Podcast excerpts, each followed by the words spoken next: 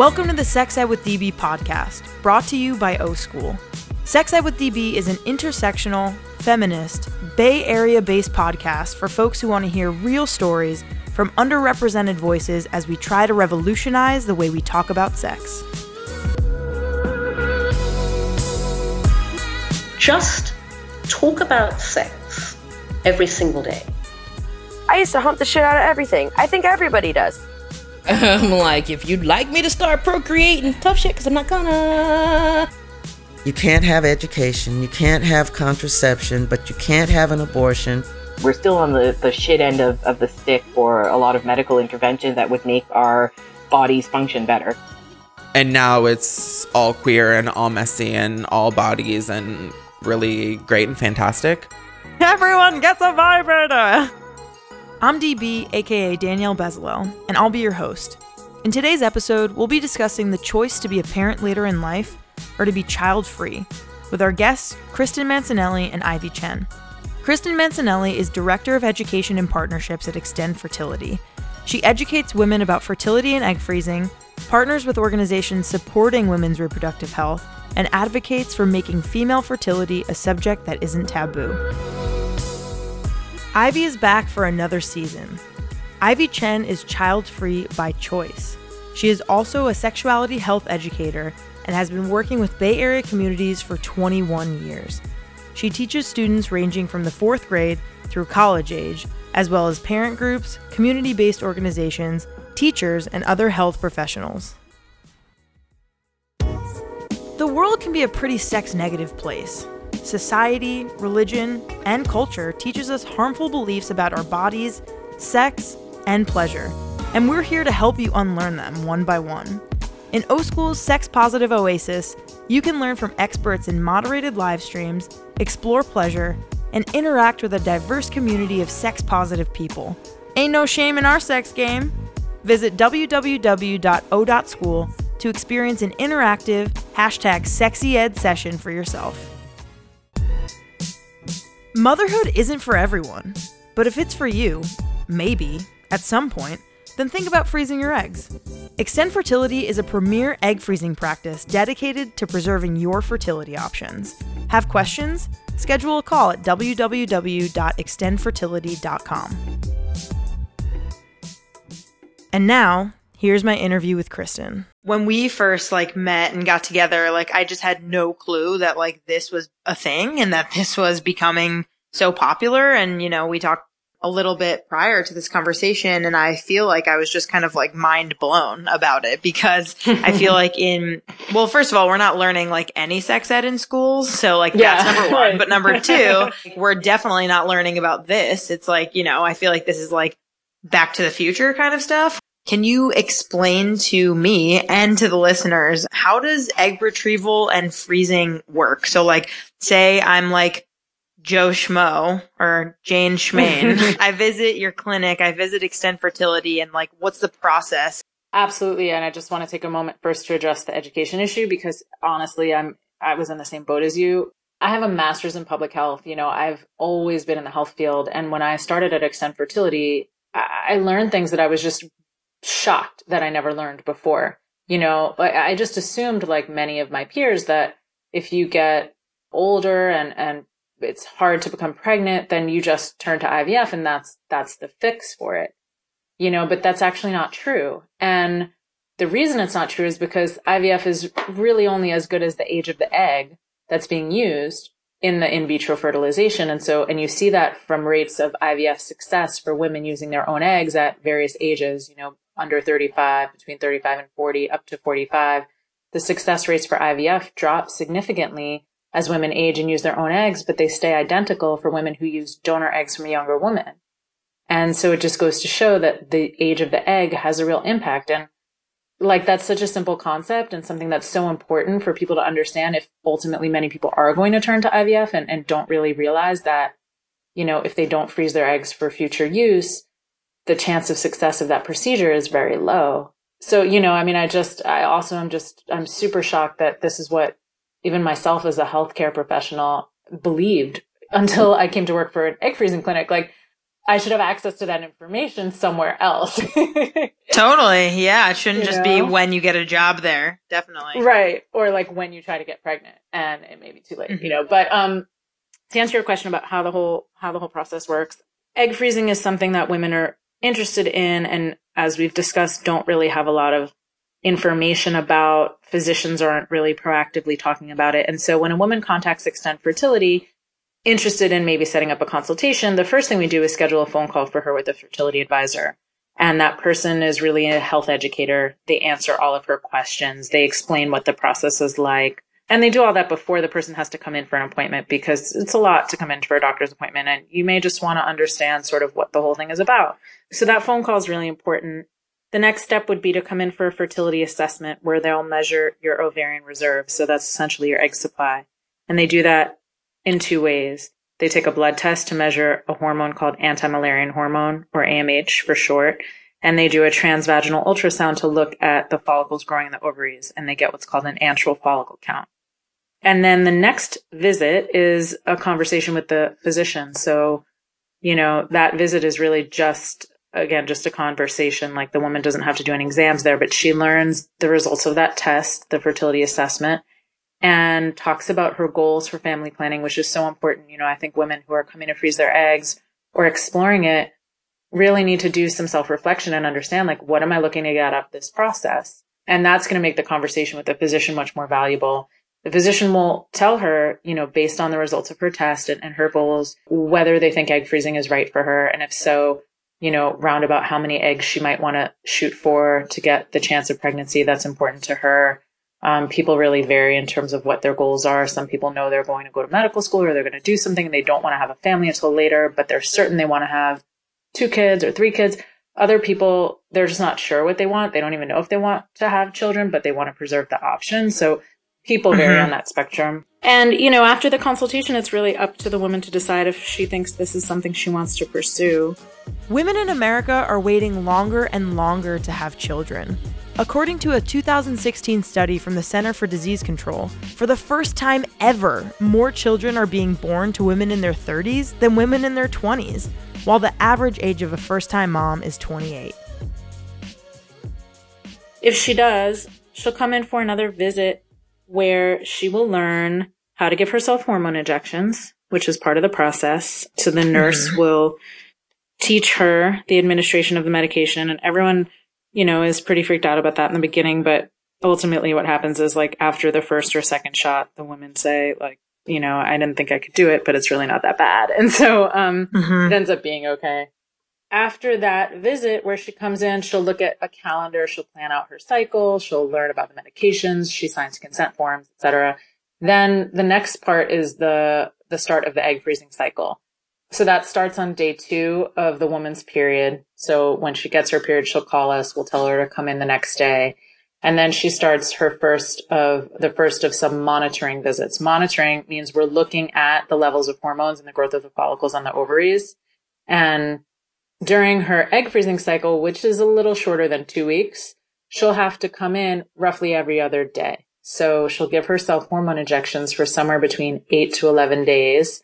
And every other day she'll come in briefly in the morning to take a blood test and do an ultrasound. So it's maybe 5 to 7 office visits during that time. And what's the purpose of the hormones? What does that do? So the hormones are follicle stimulating hormone and luteinizing hormone, and they're the same hormones that your brain produces during your cycle, and they cause the eggs to mature.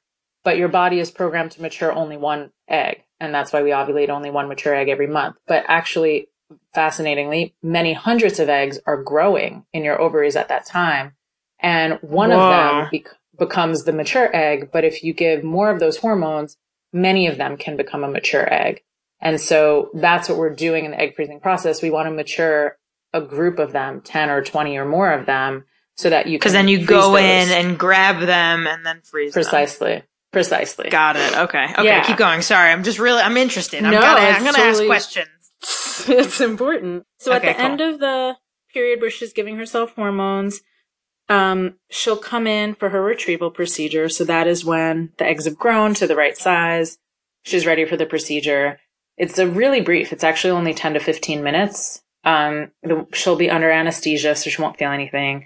And they insert a needle through the vaginal wall into the ovary and extract the eggs that way. So there's no cutting and no stitches. Oh, it's through the vagina? Yeah. Whoa, yeah. Okay. Yeah, and then, like, within an hour, she'll go home. Usually we recommend people take that day off because they've had anesthesia, and just stay home and rest. And that's the end of it. So that whole part, from the first monitoring visit to the retrieval, is roughly 2 weeks. You know, so women ask, how long does it take? I mean, that intense part of it where you're coming in for the different monitoring visits and you're giving yourself the hormone injections, that's a 2-week process. Prior to that, the consultation, the fertility assessment, you know, you can sort of do those on your own time. Got it. Okay, cool. So let's get into, like, what are the demographics of your patients on average? Like, who's coming in? Why are they choosing to come in? I'm sure, you know, there's all different kinds of reasons, but for people listening, you know, this episode is all about, like, different ways to live your life just as a woman and as a person. So, like, what are these people coming in and telling you all? Like, who are they? Yeah. I mean, it is so important to talk about this, and I'm really grateful that you chose to add this into this particular, you know, episode on not assuming motherhood, because so many women come to us and they say, like, I don't even know if I want kids. I'm not even in the place yet where I would have them if I wanted them. But I recognize that time is a real issue for me. You know, the biology just sort of isn't on my side, and I'm not sure what to do. So I want to preserve my options for the future. You know, that is far and away the most common theme. The women who come in, you know, really range in age anywhere from even early 20s all the way to early 40s. The younger women under 25, tend to be there because they have a medical reason. So women who might undergo chemotherapy that can jeopardize their fertility. So they would have to freeze their eggs before that if they wanted to preserve that option. Women who are going to undergo gender reassignment surgery and transition will come in at a younger age. I mean, I feel like a majority fall into 3 categories. One is they're big planners and they really have a plan for some sort of trajectory of their life. You know, they might be devoting a lot of time to school or what have you. And they just are sort of, I call them like those people who have like their 401k all already sort of on lock. You know? Like they've got it all together and they're like, this is a smart thing. So I'm also going to freeze my egg. Then there are women who have a friend or, you know, a sibling who's struggling to get pregnant and going through fertility treatments. And that person will say to her, trust me, like you would be smart to be proactive about this and, you know, freeze your eggs. Like you don't want to end up in that situation that I'm in. And then other women often will say, you know, they've just gotten out of a relationship that they thought was going to lead to parenthood, and it ends and they realize, you know, they're a little older than they thought they wanted to be, et cetera. And so those are things that tend to prompt women. I mean, there are other reasons, of course, but those are common reasons why women come in. What does this cost? Like, can you speak to, like, you know, young people? Like for me, like I'll speak for myself. I'm 25.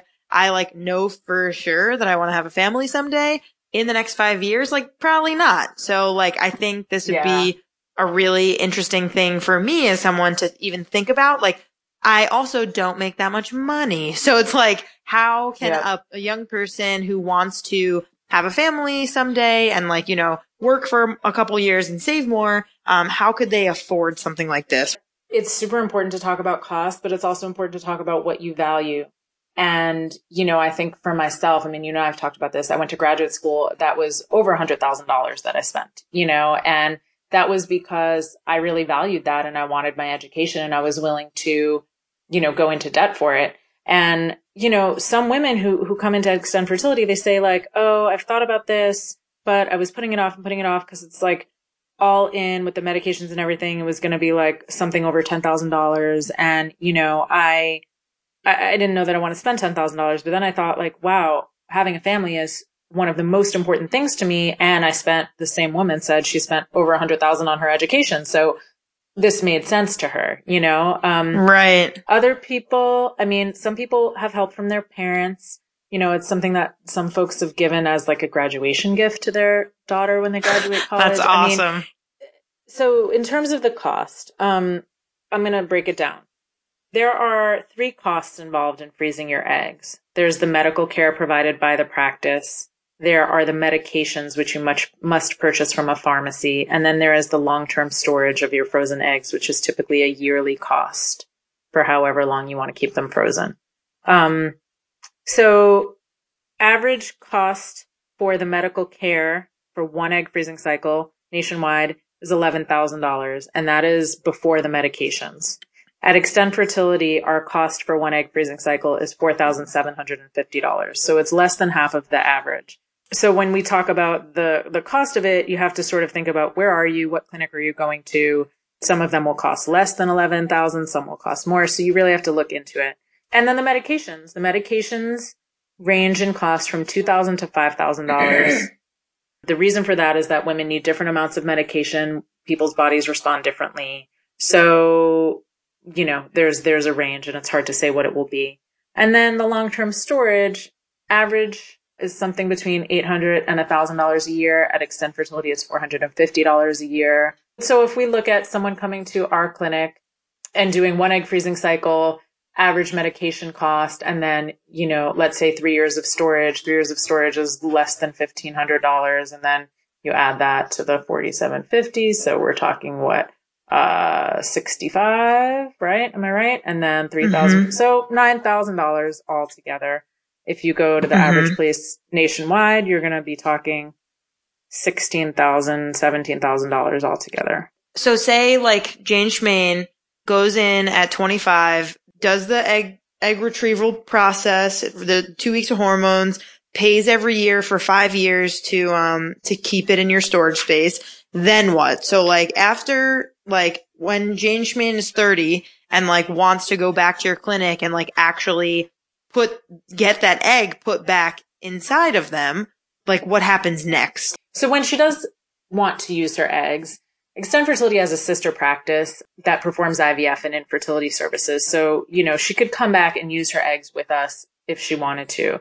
But a lot of people, they say, you know, I'm going to move, or I'm from abroad, or I live Texas and I was just here doing the egg freezing cycle, et cetera. So they can be transferred to whatever lab or practice the woman wants to go through IVF at.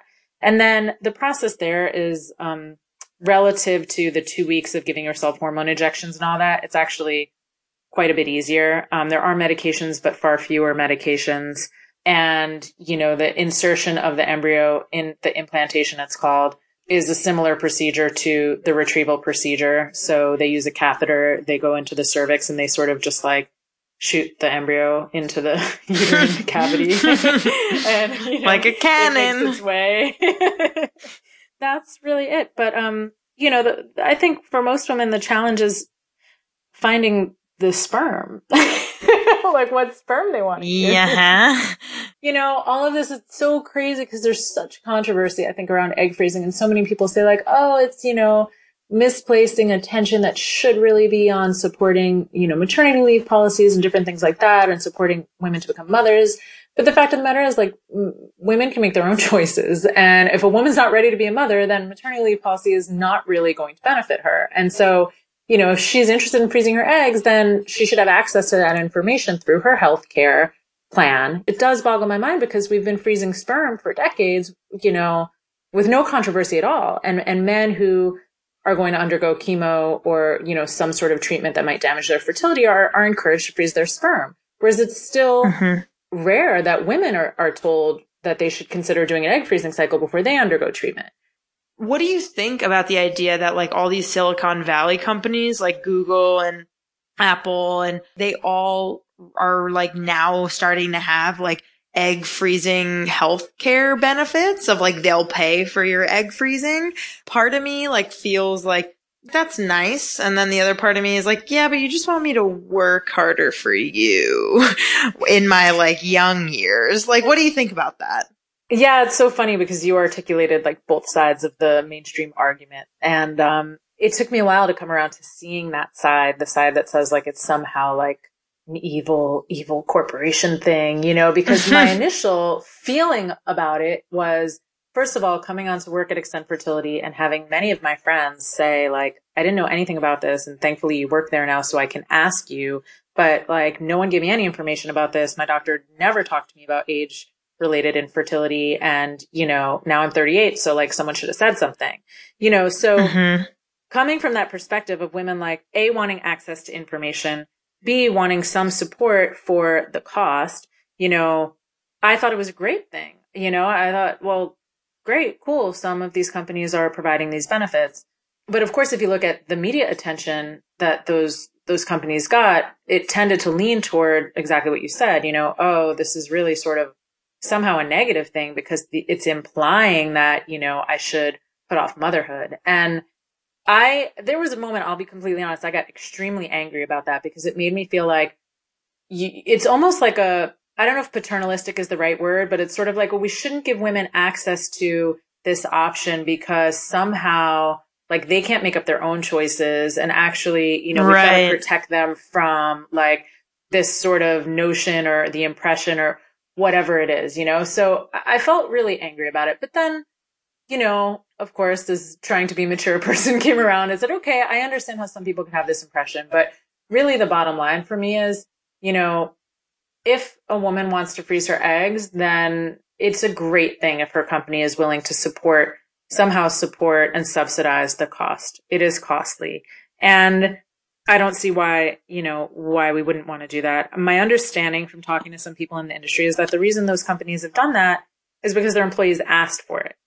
You know, so it's not like they come out of nowhere with this idea, you know, but I mean, HR benefits, you know, they're going to put in place benefits that their employees want. And only something like 4% of companies nationwide provide egg freezing benefits. And yet there has been some data that demonstrates that people are more loyal to companies that are going to provide for their benefits, for their benefit needs in this realm. You know, so ultimately a woman who doesn't want to become pregnant, she's not going to use benefits that are related to motherhood and pregnancy. Maybe she wants to use the egg freezing benefit. I really think it really comes down to personal choice and not restricting choice because you think that somehow people aren't going to be able to make up their own minds, women specifically.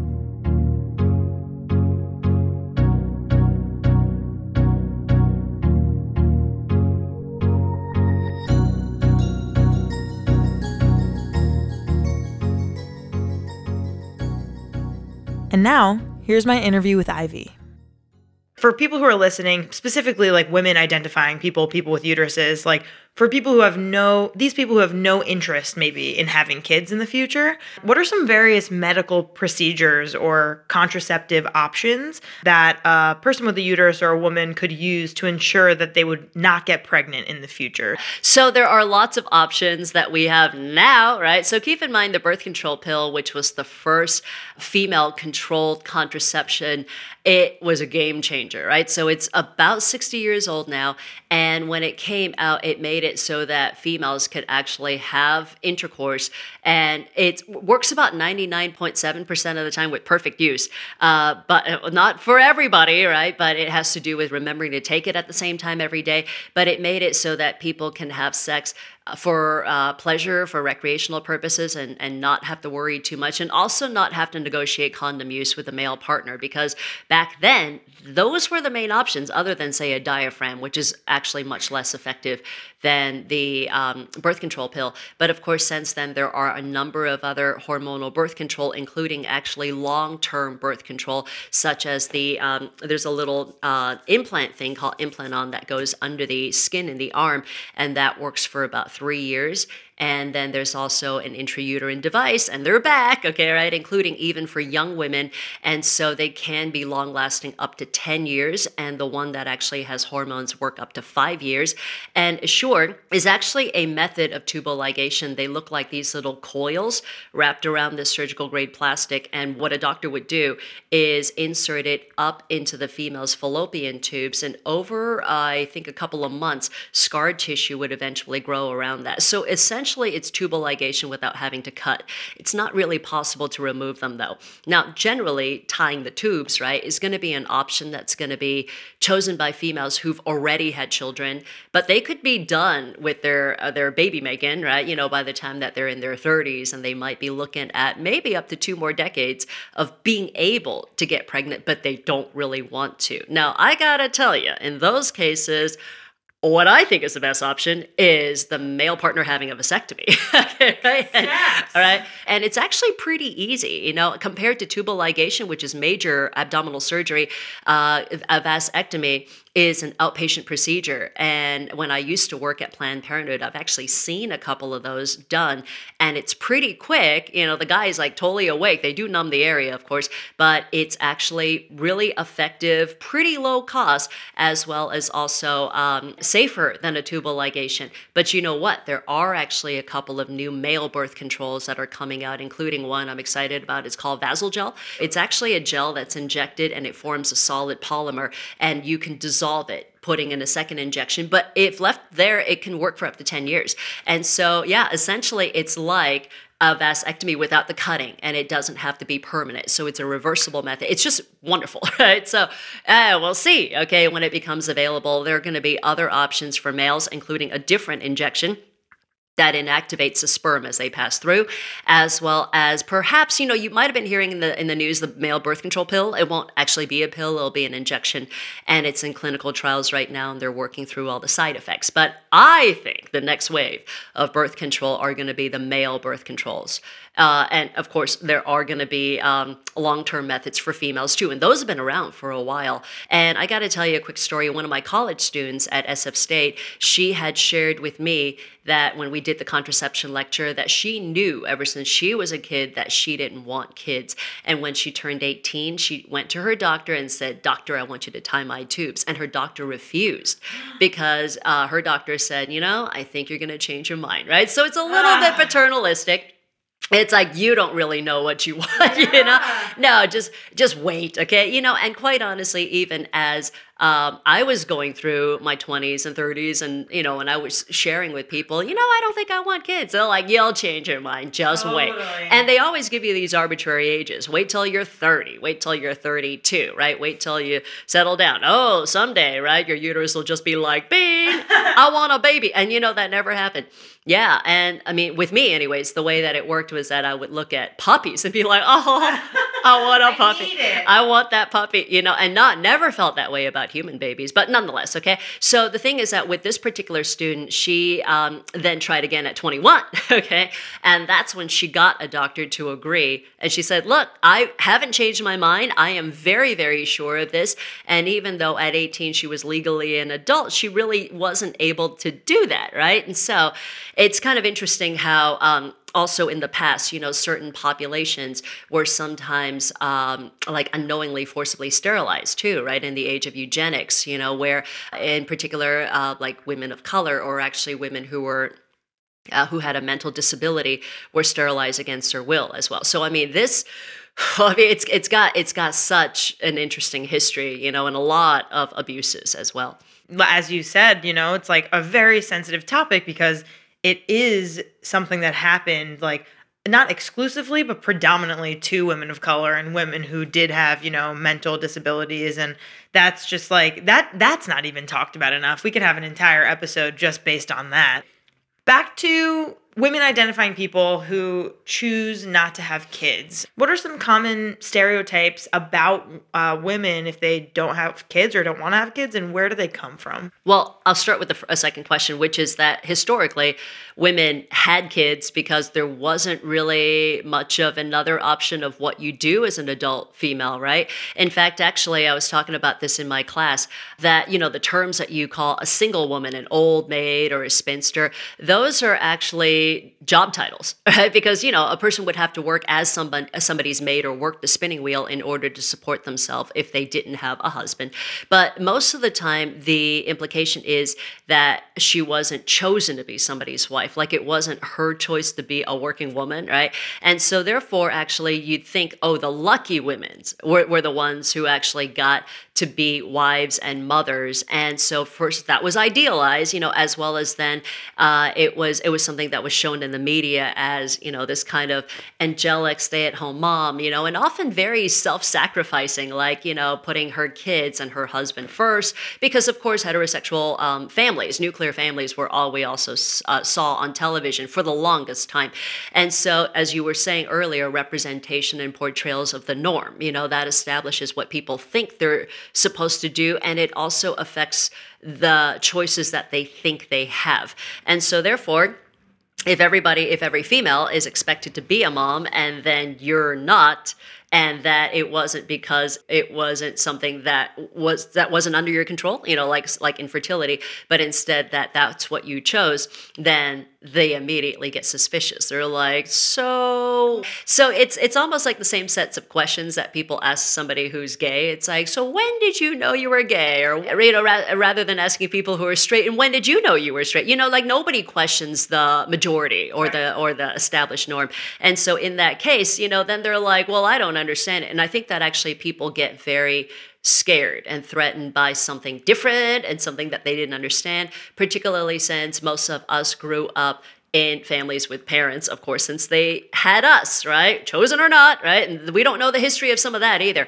But still, what happens is that they are having to kind of invent their own script. You know, for the person who's making that option to be childless by choice, it's liberating and it can also be a little scary, right? You know, but for the person who has kind of gone the more mainstream route, it will make you different from that person, including actually with some of my friends who have decided to be moms, and most of my friends and most of my family have.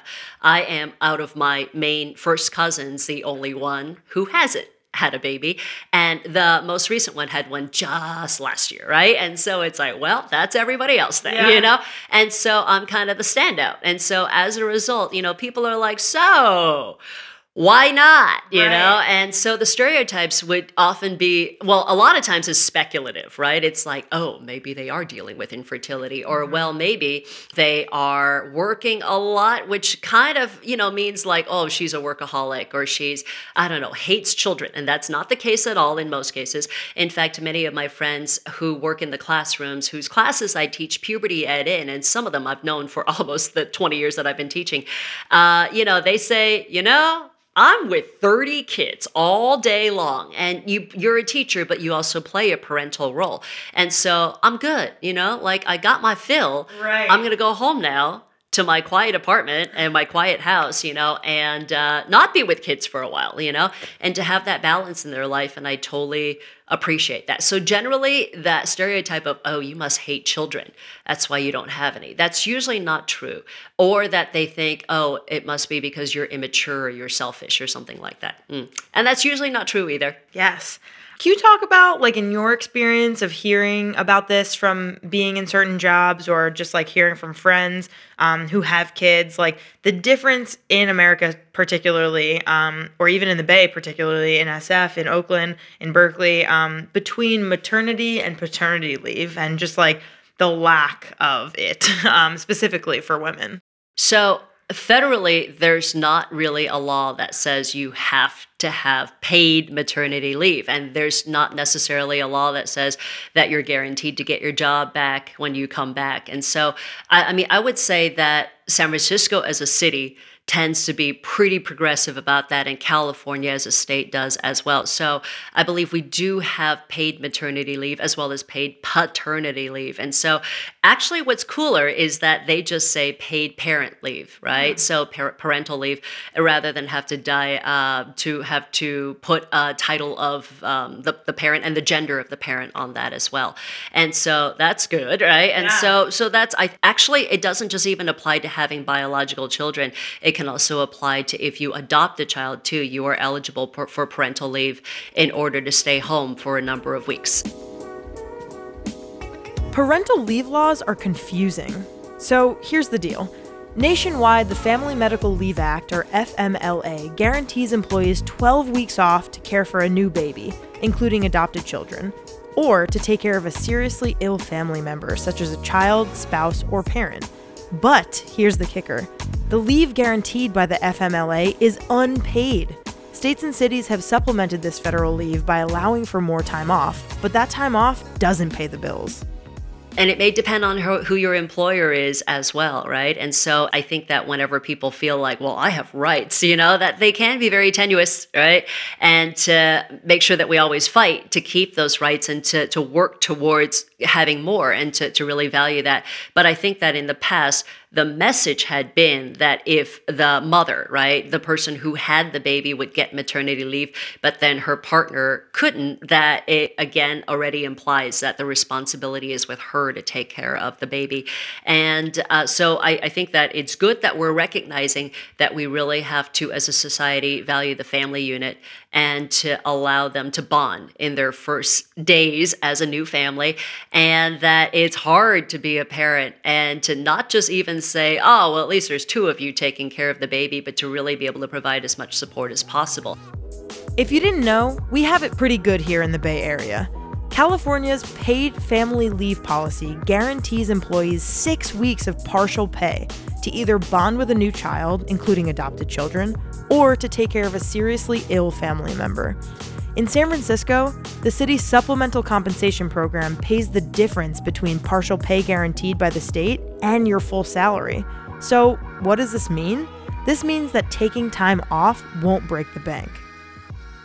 So one of my cousins, the one who recently had a baby, she actually had moved to France. And she said, oh, let me tell you, the maternity care and just months. Yeah.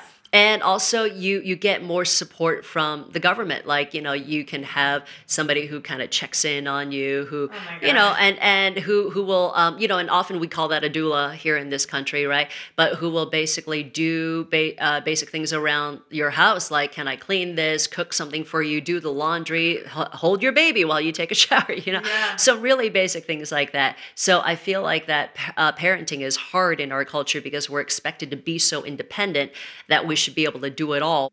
Yeah, I want to know more personal stuff about, like, at what ages did you feel certain pressures to have kids? And, like, when did you know you didn't want them? And when, and, like, how have you had to, like, defend yourself to tell people, like, and can you talk a little bit about, like, your dog and, like, how that's kind of your, like, little dog baby?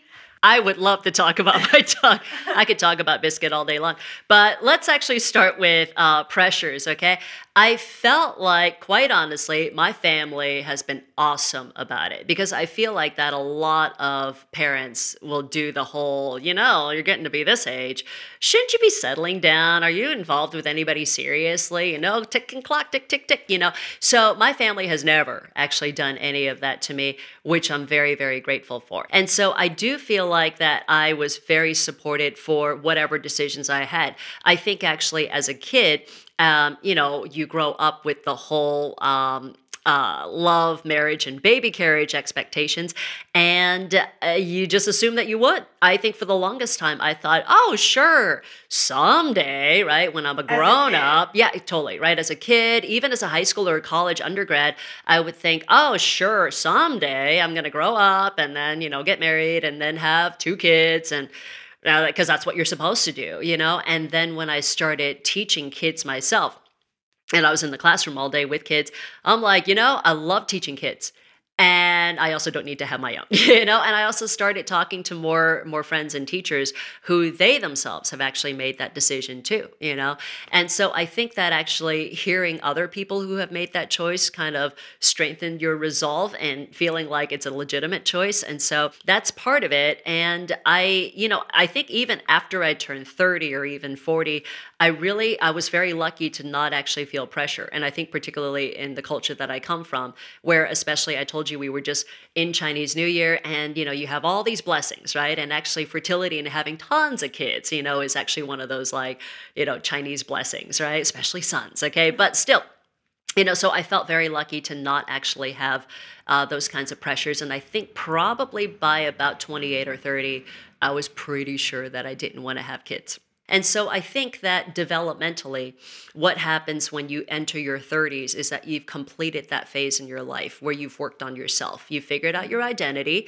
You do that in your teens and your 20s. You know what you want. You know who you are now. And you're ready to now kind of reach outside of yourself to take care of something else. Now, in some cases, that is a cause, okay, like a social justice kind of a cause. In other cases, it might be human children. And in other cases, it might be a pet. And in my case, it's Biscuit, right? And so, and all the other kids that I teach. And I got to tell you, you know, we were talking about, do you get any pressure? And I would actually say that whenever I teach, especially fifth graders, we do the anonymous question box. Mostly they're asking questions about periods and sperms and pubes and things like that. But sometimes they'll ask a personal question. They're like, do you have kids? Right? And so they're 10 and 11.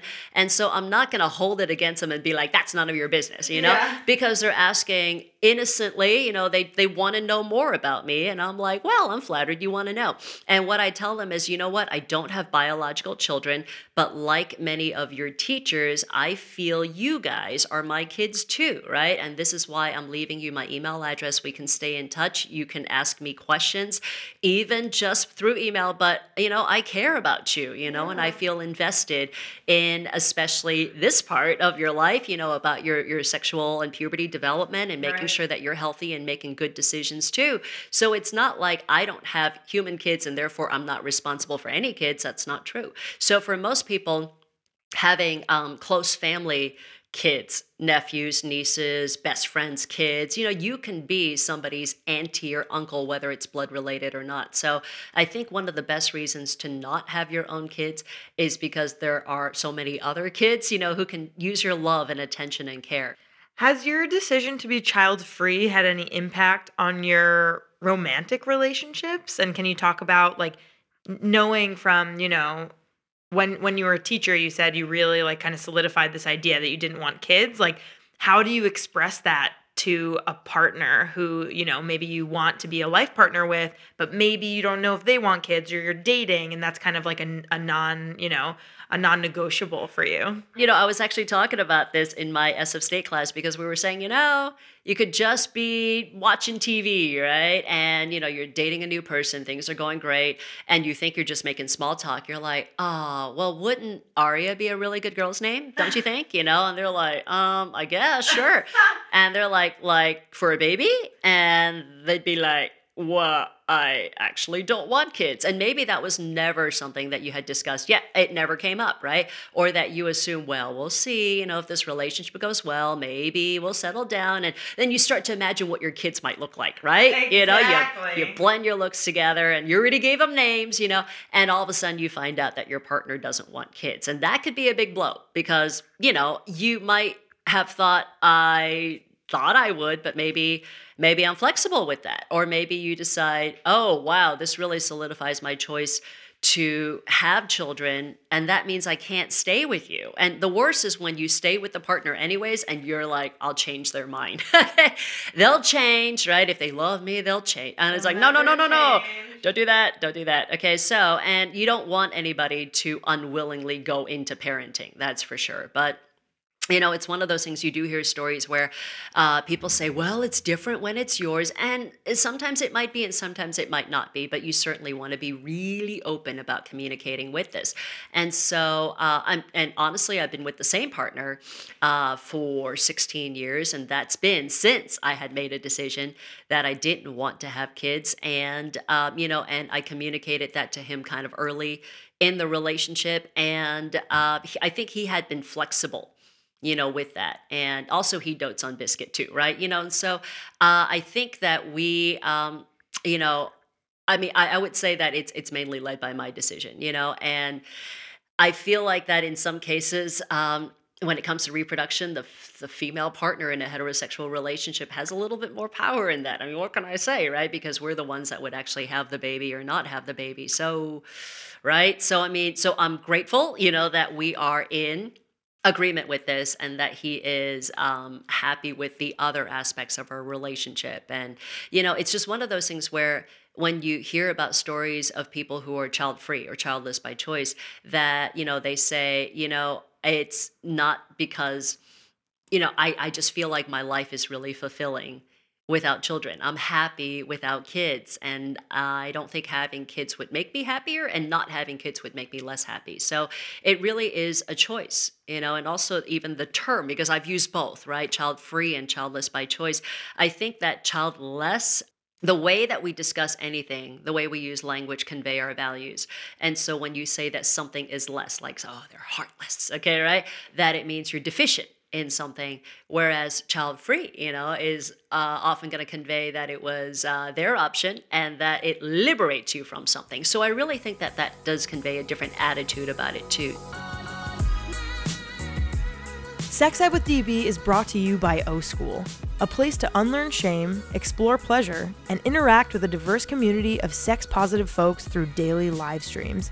Forget sex ed. Our hashtag sexy ed is far more satisfying. Go to www.o.school to learn more. Our creator, host, and producer is me, Danielle Bezalel, aka DB. Our content editor is Cathren Cohen. Our graphic illustrator is Carissa Diaz. Our audio engineer is Katie McMurran. Our social media lead is Lisa Feierman. And our fundraising coordinator is Carly Yoshida. Music by Joaquin Carud and the artist Buddha. Thank you to our featured voices and our listeners. Tune in next time.